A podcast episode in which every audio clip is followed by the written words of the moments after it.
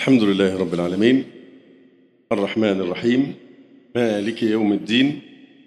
والعاقبة للمتقين. ولا عدوان إلا على الظالمين. اللهم صل على محمد النبي وأزواجه أمهات المؤمنين وذريته وأهل بيته كما صليت على آل إبراهيم إنك حميد مجيد. أما بعد فإن أصدق الحديث كتاب الله وأحسن الهدي هدي محمد صلى الله عليه وسلم. وشر الأمور محدثاتها وكل محدثة بدعة وكل بدعة ضلالة وكل ضلالة في النار.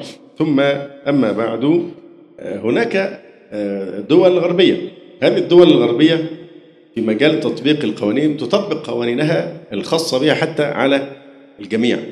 يعني إحنا شفنا عملوا إيه في موضوع الحجاب في فرنسا وغيرها؟ هم في الحقيقة مش الظاهرة التي تؤرقهم انتشار الإسلام في داخل ديارهم. نور الإسلام يخترق كل ديارهم. هم مش عارفين يعملوا إيه. مش قادرين يواجهونا طبعا بالحجة لأن لا يمكن أن يثبت أحد في حوار علمي منصف أمام حجة الإسلام. دي شيء مقطوع به لا تزال طائفة من أمتي على الحق ظاهرين. واضح؟ فهذا باق إلى الأبد. هي مناقشة بالحجة والبرهان. وهم عارفين العورات التي في دينهم. ومعظمهم قد ودع هذا الدين نهائيا تماما. لكن مش عارفين يعملوا حاجة غير التشويش. ما يصدقوا يمسكوا حاجة. الحجاب أو النقاب إهانة للمرأة. وإن إحنا بنحرر المرأة إحنا بتوع حقوق الإنسان والتسامح وكذا وكذا. وهذا الدجل السياسي الذي يمارسونه. في حين وهو أقبح أنواع التعصب في الحقيقة ما يحصل منهم زي ما حصل في سويسرا. المفروض إنها دولة محايدة يعني. ومع ذلك يصدر قانون بمنع بناء المآذن. يعني حاجة حقد ما فيش أكتر من كده. فهو ما بيكونش غير التشويش. يركزوا على قضايا معينة يصدروا قوانين مع إن هذه البلاد التي أصدرت قوانين بعضها عدد المنقبات قليل جدا. ما تستحقش يتعمل قانون. ولكن هو يعني هذا الحقد يعني الموروث. هذه الدول تطبق قوانينها على الأقليات ولا تفرق. حتى قوانين الأحوال يعني الشخصية دون أن يراعوا الأحكام الخاصة بالمسلمين. القانون الفرنسي مثلا يمنع تعدد الزوجات مطلقا. القانون الفرنسي يرفع سن الزواج. معظم هذه الدول تمارس التمييز العنصري على أساس الدين على أساس العقيدة. فيمنعون ارتداء الحجاب ويحاربون المنقبات ويساء إليهم يعني إساءة شديدة ويحرم ويحرم المنقبات في هولندا وبلجيكا تقريبا من جميع الحقوق. يعني المسلمون يتعرضون لمضايقات تحول دون ممارسة شعائرهم الدينية في كثير من يعني القطاعات حتى في السجون ونحو ذلك.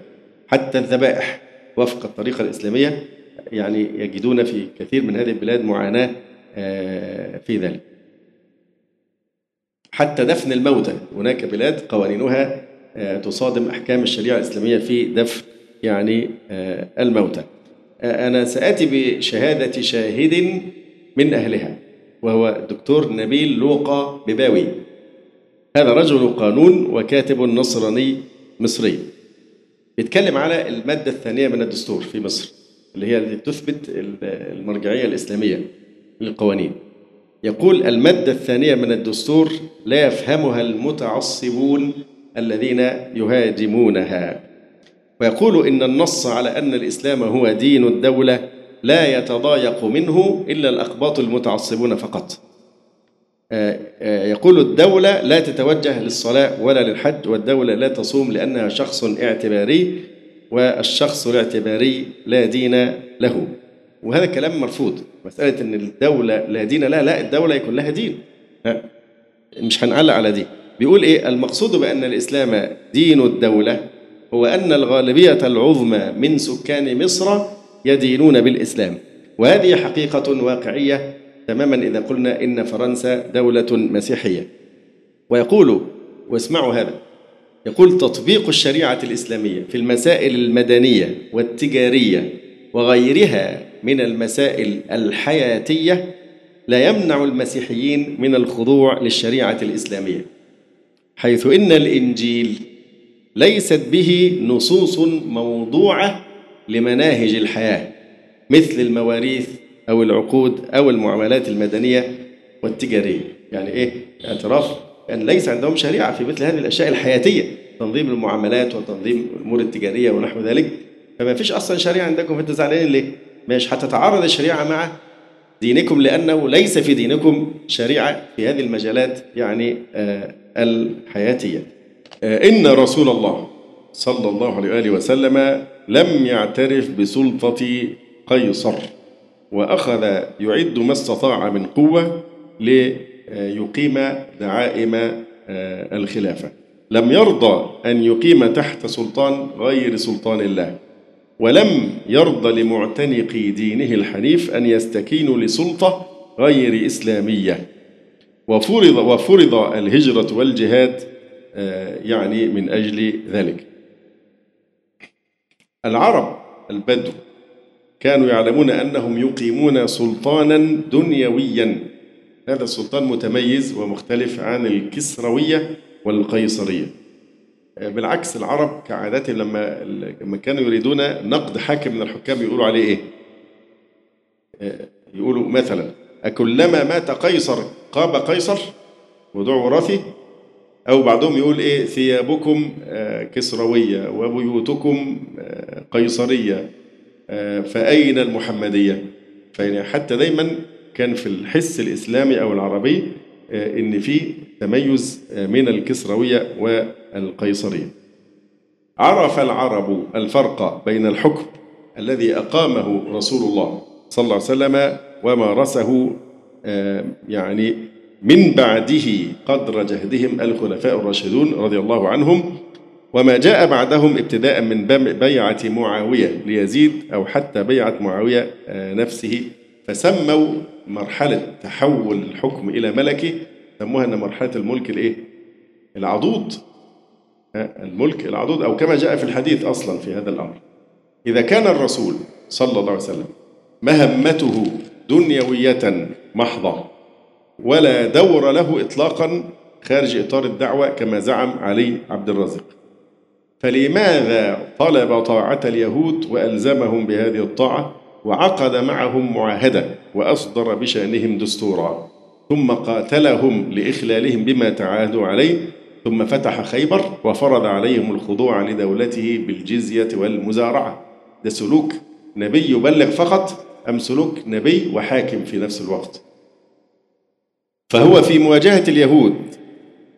لم يكن نبيا بل كان حاكما. في تصالحه مع قريش في صلح الحديبية آه يعني آه في صلح الحديبية كان المفروض يكتبوا إيه؟ هذا ما عاهد عليه محمد رسول الله صلى الله عليه وسلم. فهم عملوا إيه؟ قالوا لا لو كنا نعلم أنك رسول الله ما قتلناك. فنفى صفته كنبي. لكن بقيت صفته كحاكم يعقد معاهدة. ومن أجل ذلك تمت المعاهدة لأنهم يختلفون في إثبات صفة النبوة ولكن هم متفقون على إثبات سلطته كحاكم يمثل الدولة يعني الإسلامية وكرئيس للمدينة النبوية. فجاء فيها إيه؟ من دخل في عهد محمد فهو كذا. ومن دخل في عهد قريش عبارة عن قوتين ثمانيتين حاكم أو سلطة حاكمة ودولة في مقابلة دولة. لكن الفرق هو أن عنصر الإيمان في مكونات الدولة وفي حياتها اليومية يجعل العلاقة بين الحاكم والمحكومين بين الدولة والرعية علاقة ذات طبيعة خاصة.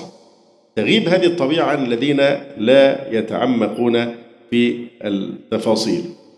بصفة النبوة لا يحتمل الخطأ ولا يقبل المراجعة ممن اختار أن يكون مسلما.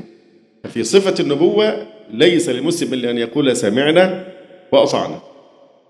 وما كان لمؤمن ولا مؤمنة إذا قضى الله ورسوله أمرا أن يكون لهم الخيرة من أمره. فيش اختيار أصلا ولا في إرادة. ليس إلا إيه؟ سمعنا وأطعنا. فلا وربك لا يؤمنون حتى يحكموك فيما شجر بينهم ثم لا يجدوا في أنفسهم حرجا مما قضيت ويسلموا تسليما. ففي صفة في صفة النبوة لا يملك المؤمن إلا أن يقول سمعنا وأطعنا.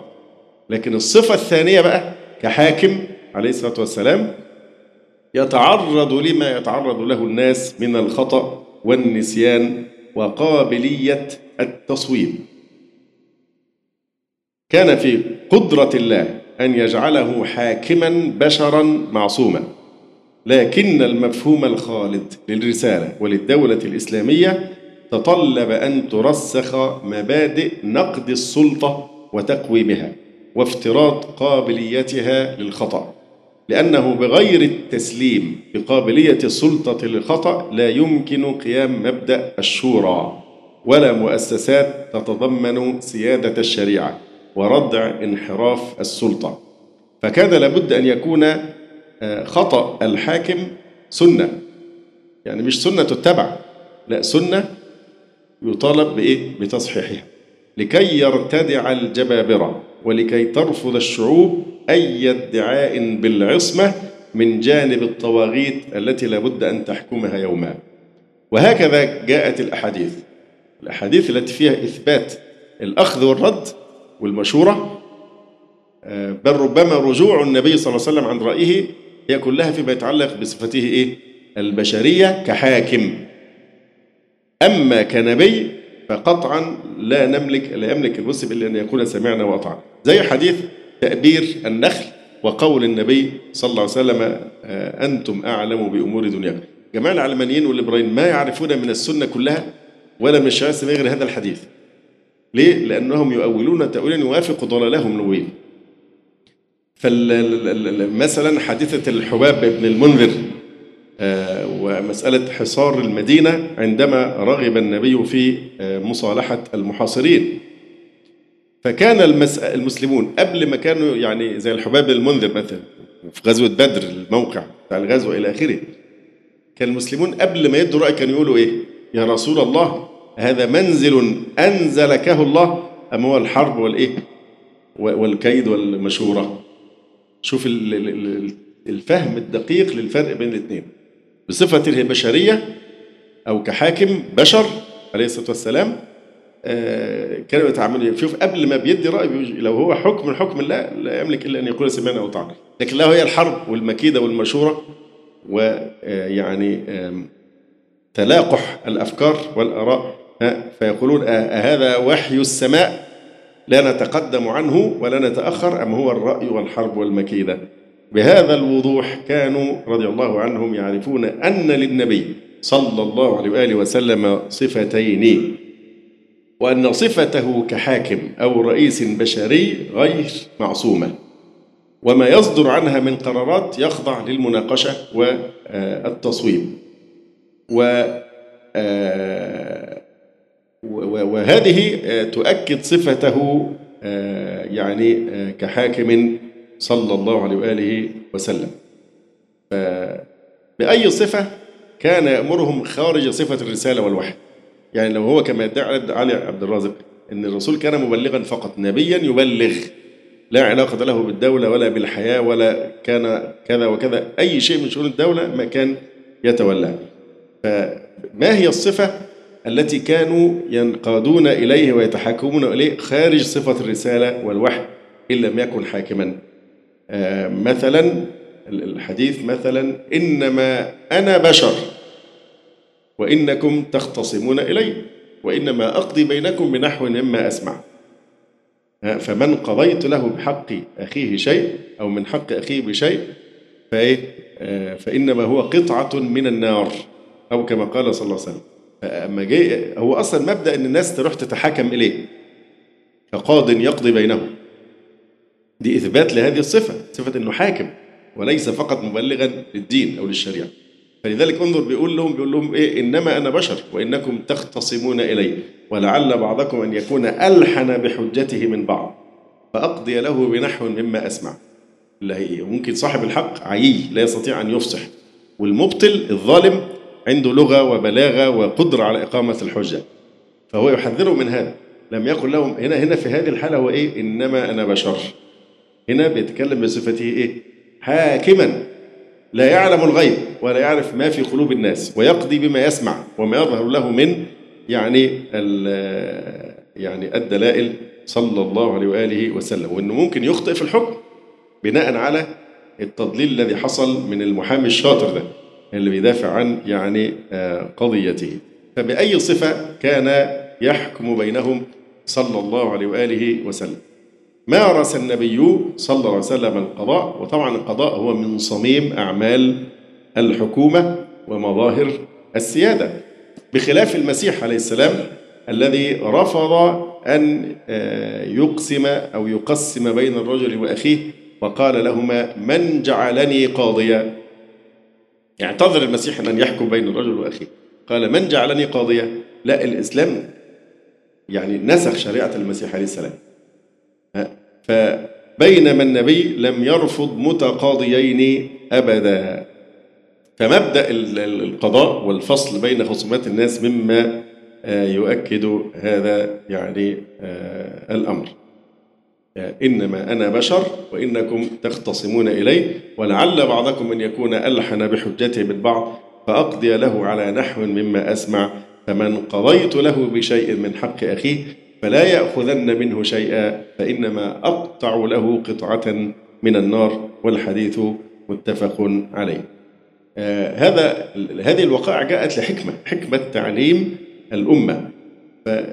فهؤلاء الناس طبعا لو حكم الرسول لهم بما شاء عليه الصلاة والسلام قطعا كانوا سيسلمون تسليما ولا يجدون في أنفسهم أي حرج لأن هذا هو الأمر الإلهي. لكن مغزى القصة أن الرسول هنا لا يتعامل من من منطلق أنه إيه؟ رسول نبي مبلغ عن الله. إنما من منطلق الصفة الأخرى وهي صفة الحاكم القاضي الذي يقضي بين الناس كرئيس دولة وليس كنبي. وإلا كان الوحي عاصما له من الخطأ. لو كان بيتكلم كنبي يبقى قطعا هو معصوم من الخطأ قطعا. مش هيقول إيه إنما أنا بشر ولعلي يعني أخطئ في الحكم بسبب أنكم أن هذا ألحن بحجتي من الآخر. فورود الخطأ هنا جاي بسبب الصفة الأخرى وهي صفة الحاكم أو القاضي صلى الله عليه وآله وسلم.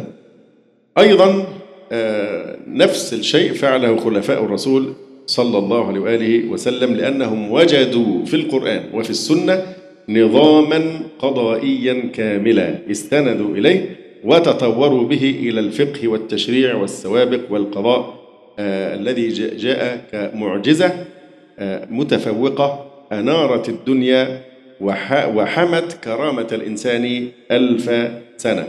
حتى رأينا القاضي يبيع السلطان. يبيع السلطان.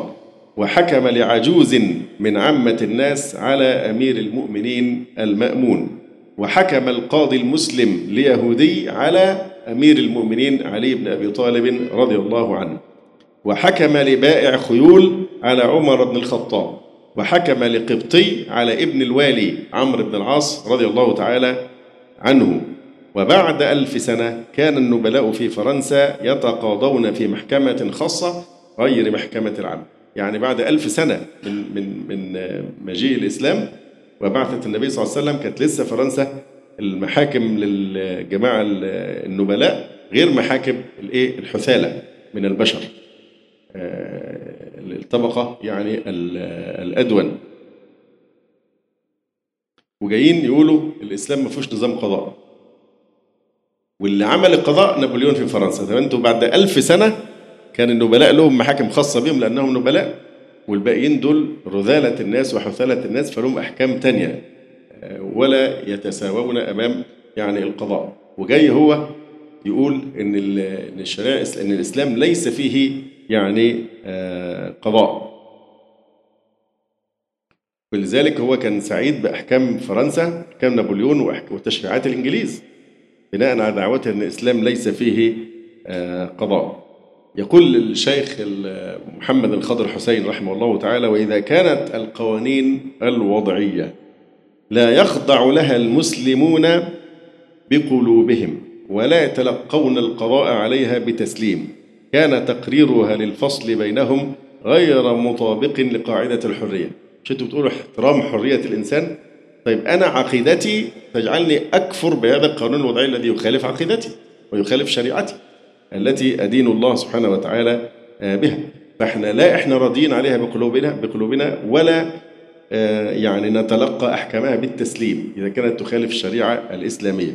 يقول وإذا كانت القوانين الوضعية لا يخضع لها المسلمون بقلوبهم ولا يتلقون القضاء عليها بتسليم كان تقريرها للفصل بينهم غير مطابق لقاعدة الحرية. إذ المعروف أن الأمة الحرة هي التي تساس بقوانين ونظم تألفها وتكون على وفق إرادتها أو إرادة جمهورها. فالشعوب الإسلامية لا تبلغ حريتها إلا أن تساس بقوانين ونظم يراعى فيها أصول شريعتها. الرسول عليه السلام بيقول إيه؟ لتنقضن عرى الإسلام عروة عروة. فكلما انتقضت عروة تشبث الناس بالتي تليها. فأولهن نقضا الحكم وآخرهن الصلاة. هذا في الحديث إشارة يعني نص صريح على أن الحكم عروة من عرى آه، الإسلام. وأن احكم بينهم بما أنزل الله. من مقاطع الحق في قضية الإسلام والحكم الإلهي أن منهج التربية الإسلامية للمسلم يأبى الزعم بأن الحكم الإسلامي ينتهي إلى الحكم الإلهي. يعني الحكم الإلهي اللي هو إن الحاكم معصوم مقدس ظل الله في الأرض. ما يحله في الأرض يكون محلولا في السماء وما يربطه في الأرض يكون مربوطا في السماء. إسلام ربنا على غير ذلك. إسلام ربنا على احترام الإمام احترام الحاكم المسلم الخليفة من الدين. إن من إجلال الله إكرام ذي السلطان المقسط. الحاكم العادل من الدين أنك تكرمه وتحترمه وتوقره. فال فال فال وده فرق في فرق بين يعني إجلال الحاكم العادل وبين تقديسه وادعاء العصمة له ومنحه الحق الإلهي. إنه ربنا اللي عينه ما ينفعش حد يعترض عليه. في نموذج يتكرر في حياة المسلمين خمس مرات في اليوم والليلة. فيما يتعلق بالصلاة التي هي أهم عبادة آه، إسلامية والركن الأعظم بعد بعد الشهادتين. فالإمامة فيها تدريب عملي يربي المسلمين على آه، حقهم آه، في الرضا بالحاكم. يعني الصلاة عبادة لكن لا إيه في الصلاة؟ لا يؤمن الرجل قوما وهم له كارهون. يعني حتى إمامة الصلاة اللي هي نموذج مصغر للإمامة العظمى هل ينفع أن الإنسان يؤم القوم وهم يعني إيه؟ ده توعده النبي عليه السلام بأن صلاته إيه؟ لا تجاوز رأسه ولا تجاوز أذنيه. صلاته لا تقبل. إذا أما القوم وهم له كارهون. طبعا كراهة شرعية فإذا كانوا كارهين له ففي هذه الحالة يعني إشارة إلى يعني ضرورة احترام موقف الناس وإرادة الناس ولا بد أن يكونوا راضين أو أكثرهم. راضين عن هذا آه، يعني الإمام. يقول صلى الله عليه وسلم من أم قوما وهم له كارهون لم تتجاوز صلاته أذنيه. أو كما قال صلى الله عليه وسلم. مش كده وبس. فين بقى الحق الإلهي دي, دي عبادة محضة. ومع ذلك لا روعي اختيار الناس وروعيت إرادة الناس. فلا يؤم الرجل قوما وهم له كارهون. حاجة تانية وطبعا الناس ممكن كلهم لا يرضون عن أحد يختلفوا على أي حد. ولذلك الفقهاء قالوا إيه؟ وأكثرهم له كارهون. العبرة بأكثر الناس كما في الشروح الفقهية. مش كده وبس؟ ده ممكن إن الصلاة دي تدريب لهم على ممارسة حقهم في تنبيه الإمام إذا أخطأ داخل الصلاة مع أنها عبادة. ما دام الشيء لا يفسد الصلاة لا مانع الإمام إذا سهى الرجال إيه؟ إذا أخطأ في الصلاة أو في القراءة مثلا فالرجال يصححون له والإيه؟ والنساء يصفقن. تنبيها لو حتى المرأة تنبهه على الخطأ إذا أخطأ في الصلاة لكن بالتصفيق. أما الرجال فبالإيه؟ بالتسبيح آه، ونحو ذلك. آه، الأحوال كثيرة. ممكن يوصل الأمر إلى أنك تفارق الإمام تنوي المفارقة وتستقل بالصلاة وحدك.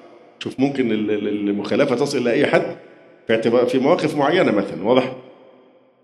آه، فإمام الصلاة لا تقبل صلاته إذا أم قوما وهم له كارهون. وإمام الحكم في الإسلام لا تنعقد إمامته إلا بمبايعة المحكومين.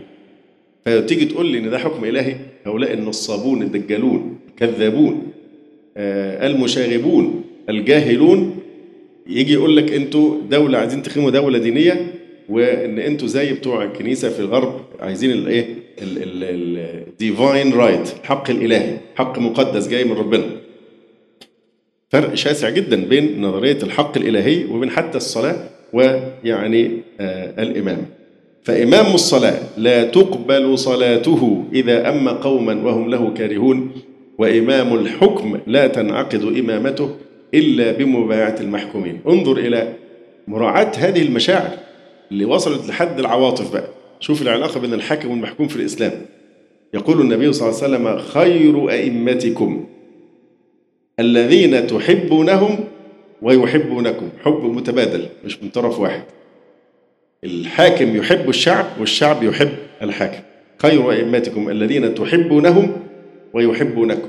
وتصلون عليهم ويصلون عليكم. وشر أئمتكم الذين تبغضونهم ويبغضونكم وتلعنونهم ويلعنونكم. حتى يعني أنت لما لما أنت لما ملايين الناس تدعو لهذا الحاكم العادل المسلم هو هو بيسمع بالناس دي كلها هم بينافقوه بهذا الدعاء. الدجل والنفاق السياسي لكن لما الشعب المسلم بيحكم بيدعو للحاكم هل الحاكم بيسمعه؟ ده وهو ساجد يناجي الله سبحانه وتعالى في خلوة أو في صلاة الجماعة أو في السجود وكذا وهو يدعو لهذا الحاكم ولذلك جعله النبي صلى الله عليه وسلم على رأس سبعة يظلهم الله في ظله يوم لا ظل إلا ظله إمام عادل. فالشعب يحبه وهو يحب شعبه وفي إخلاص.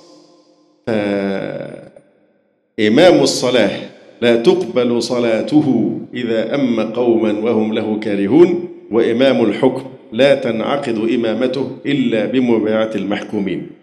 الشريعة التي تجعل سيد الشهداء رجلا قام إلى إمام جائر فأمره ونهاه فقتله. يكون من غير المعقول ولا المقبول أن تنعت بما آه، يرجف به هؤلاء يعني الضالون المعتدون. بيتكلم بعض العلمانيين عن الخليفة المنصور آه، العباسي. وبيتكلم على أنه مارس الحق الإلهي والسلطة الثيوقراطية.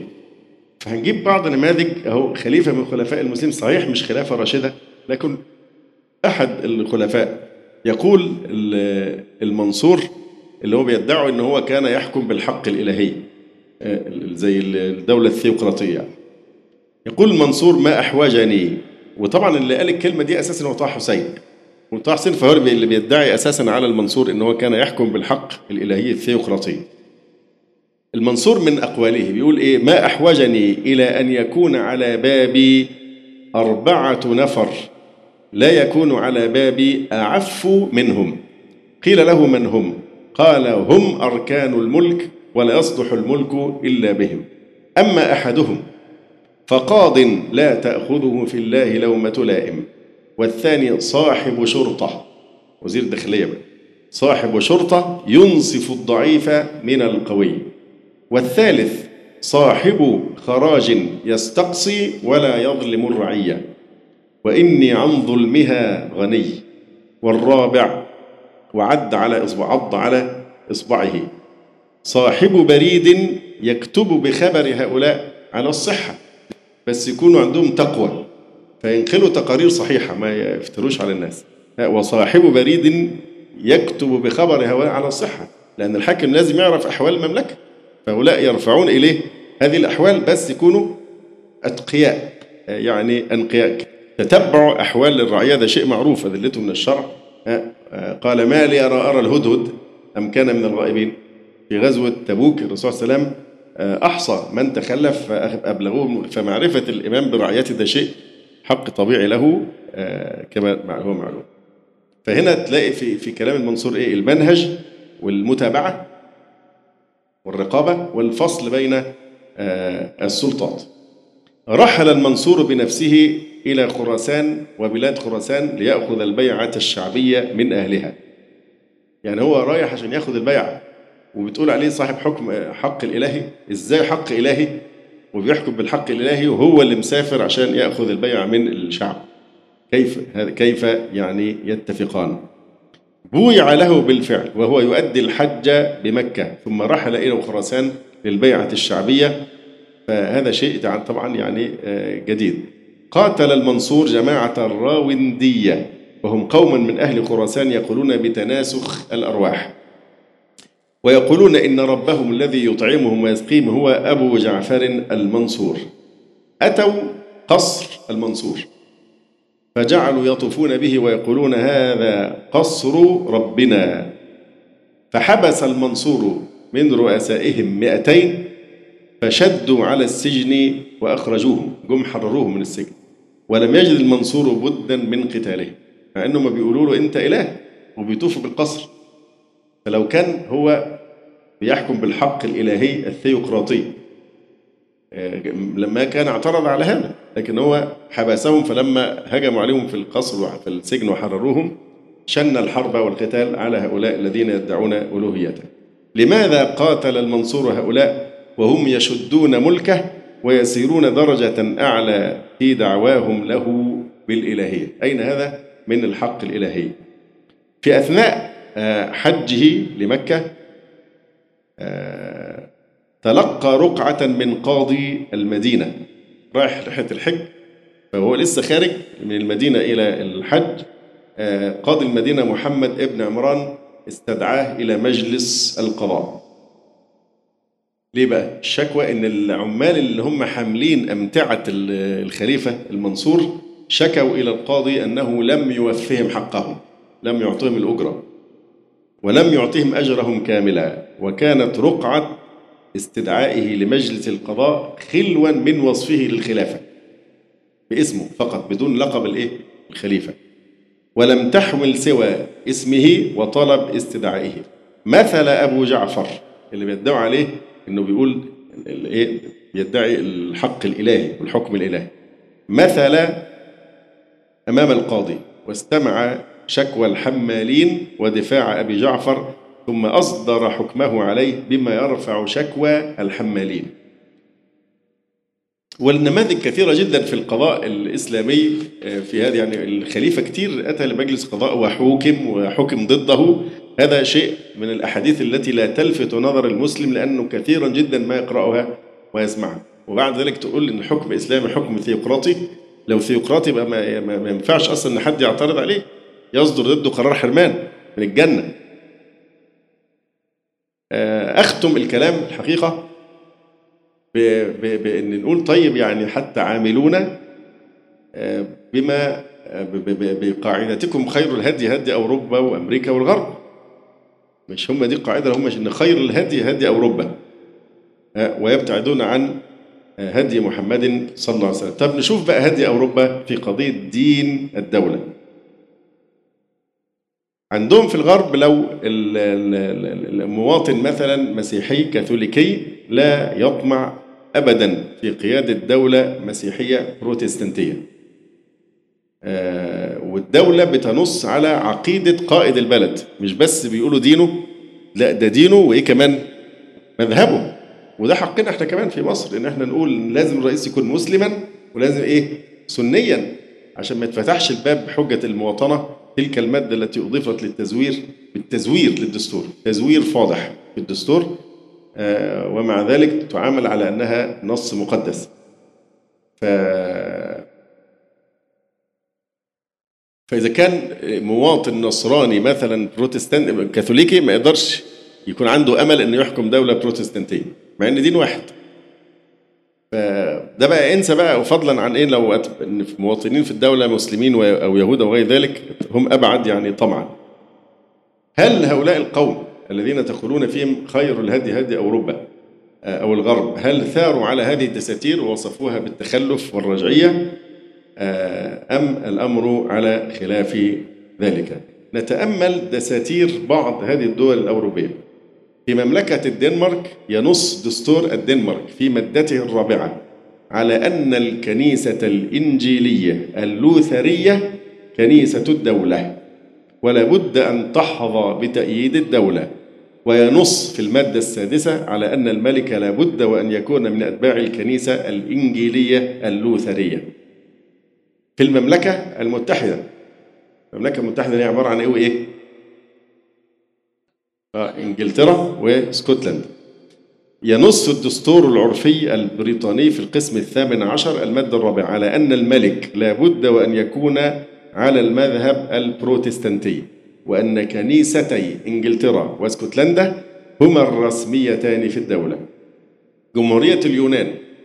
يختلف النص الدستوري لليونان قليلا عن النصوص الأخرى. انظروا العبارة التي يفتتح بها دستور اليونان. وحكاية الكفر ليس بكفر. نعوذ بالله من هذا الكلام. افتتاح الدستور إيه؟ باسم الرب المقدس واعتقادنا بجوهرية وتوحد أقانيم الرب والثالوث الخفي. أول الدستور كفر. ثم يأتي في المادة الثالثة لينص على أن الدين السائد في اليونان هو المذهب الأرثوذكسي الشرقي وهو مذهب الكنيسة الأرثوذكسية اليونانية الرسمية التي تؤمن والعياذ بالله بإلهها المسيح عيسى رئيسها والتي هي متحدة عقديا بلا انفصام مع كنيسة المسيح العظمى بالقسطنطينية ومع أي كنيسة المسيح تؤمن بنفس الاعتقاد. والذين يؤمنون بلا منازعة بالكرسي الرسولي والشرائع المجمعية والشرائع المقدسة. كنيسة مستقلة يديرها المجمع المقدس للأساقفة الخدام والمجمع المقدس الدائم الناشئ منها والمركبة على النحو المحدد في الميثاق القانوني للكنيسة بالتوافق مع أحكام البطريرك تومي سنة 1850 والقانون الخاص بالمجلس الكنسي سنة 1928 مملكة السويد ينص الدستور السويدي في مادته الثالثة على أن النظام المعمول به آه، الخلافة هو المرسوم الصادر من الملك كارل المعروف بمرسوم الخلافة. وينص هذا المرسوم في فقرته الرابعة على أن الملك لابد أن يكون من أتباع المذهب الإنجيلي النقي وأنه لابد من تنشئة جميع أمراء وأميرات العائلة الملكية على هذا المذهب داخل المملكة. لابد كل أفراد العائلة الملكية يربون على الولاء لهذا المذهب. وأن أي فرد من العائلة الملكية الملكية لا يقر بهذا الاعتقاد يحرم من كل حقوق الخلافة والتوارث. مملكة النرويج. ينص الدستور النرويجي في المادة الثانية على أن المذهب الإنجيلي اللوثري هو المذهب الرسمي للدولة، ليس هذا فحسب بل يجبر قاطني البلاد المتبعين لهذا المذهب على تنشئة أبنائهم وفقا لتعاليمه. وأما فيما يخص الملك فينص الدستور في المادة الرابعة على وجوب كون الملك من أتباع هذا المذهب ويفرض عليه نصرة وحماية المذهب الإنجيلي اللوثري. تحديد ديانة للدولة هذا ليس بدعة من القول آه وبعضهم لم يحدد فقط الديانة بل نص على الإيه؟ المذهب ونص على أن يحرم من العرش وامتيازاته إذا خالف هذا المذهب حتى لو بقي في نفس الديانة. آه، أما الدول التي لم تنص على هذا الأمر فالأمر فيها ماشي بطريقة عرفية. أقول قولي هذا وأستغفر الله لي ولكم. سبحانك اللهم ربنا وبحمدك أشهد أن لا إله إلا أنت أستغفرك وأتوب إليك. جزى الله فضيلة الشيخ خير الجزاء ونسأل الله جل وعلا أن يرفع مكانة الشيخ في المهديين وأن يجعله علما من أعلام الهدى والدين. ولا تنسونا وتنسوا الشيخ من دعوة صادقة بظهر الغيب. وتقبلوا تحيات إخوانكم في تسجيلات السلف الصالح بالإسكندرية. هاتف رقم صفر ثلاثة فاصل أربعة تسعة. أربعة سبعة ستة خمسة اثنان. والتليفون محمول صفر عشرة واحد ستة أربعة واحد تسعة ثمانية صفر. والسلام عليكم ورحمة الله وبركاته.